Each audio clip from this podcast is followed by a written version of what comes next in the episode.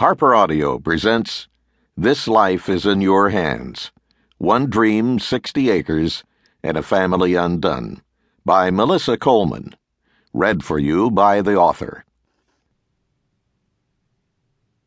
For my sister Heidi.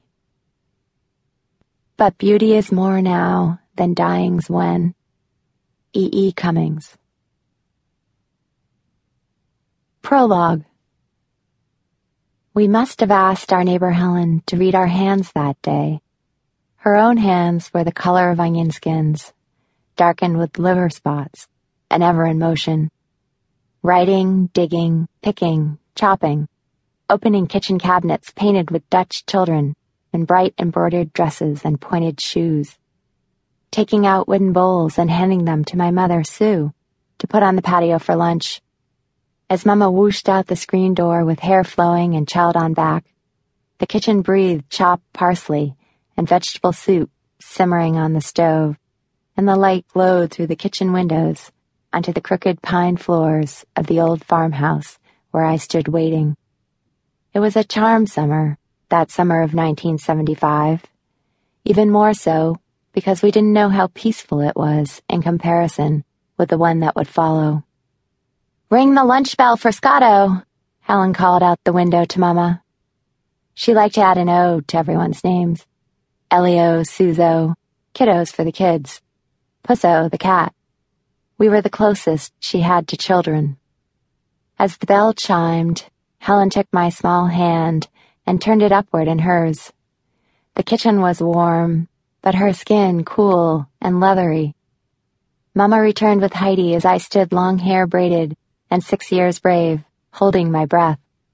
We knew about Helen that when she didn't have something interesting to say, she changed the subject.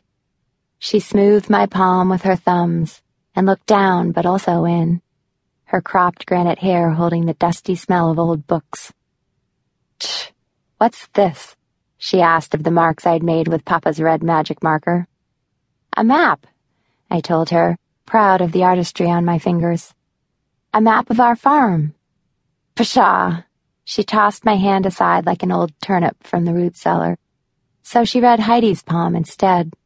Heidi was a blue-eyed two-year-old, an uncontainable spirit, everyone said. Even she held still, mouth open, breathing heavily, snug in the sling on Mama's back, as Helen smoothed out her little fingers. Short lifeline, Helen muttered, bending toward the light from the window then paused, as if catching herself too late. What do you mean by short? Mama asked, brown eyes alert, mother bird like. Thirty? Forty years? Oh, it doesn't mean a thing, Helen said, and began to mutter about the overabundance of tomatoes in the garden.